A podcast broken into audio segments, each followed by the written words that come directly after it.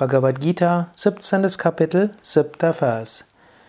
Aharastvapi sarvasya trividho bhavati priyaha yajnyastapastathadanam tesham bhedami mam shranu.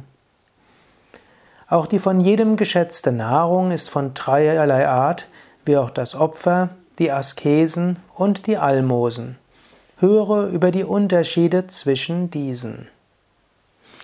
Den nächsten Versen beschreibt Krishna Nahrung, Opfer, Askese, Almosen.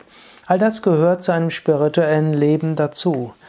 Es ist gut, gesund zu essen, es ist gut, Rituale auszuführen, es ist gut, spirituelle Praktiken auszuführen und es ist gut, gute Werke zu tun.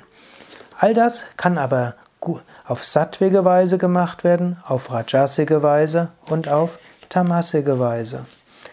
Ich werde darauf natürlich in den nächsten Tagen darauf eingehen, zusammen mit den Versen der Bhagavad Gita. Du kannst jetzt selbst mal überlegen, wie ist deine Ernährung? Ist sie momentan sattwig, rajasig oder tamasig? Welche Rituale machst du oder Bhakti-Praktiken? Und wie machst du diese? Welche spirituellen Praktiken machst du? Und bist du zufrieden mit deinen spirituellen Praktiken? Und sind die vielleicht etwas sattwig, rajasik, tamasik? Welche uneigennützigen Dienst tust du? Oder was gibst du der Gemeinschaft? Und mit welchem Geist machst du das? Hm? Überlege das und indem du dir bewusst bist über deine Nahrung, dein, die Rituale, die du machst, deine spirituellen Praktiken und das, was du für andere gibst und tust, kannst du dann bei den nächsten Malen tiefer verstehen, was Krishna sagt.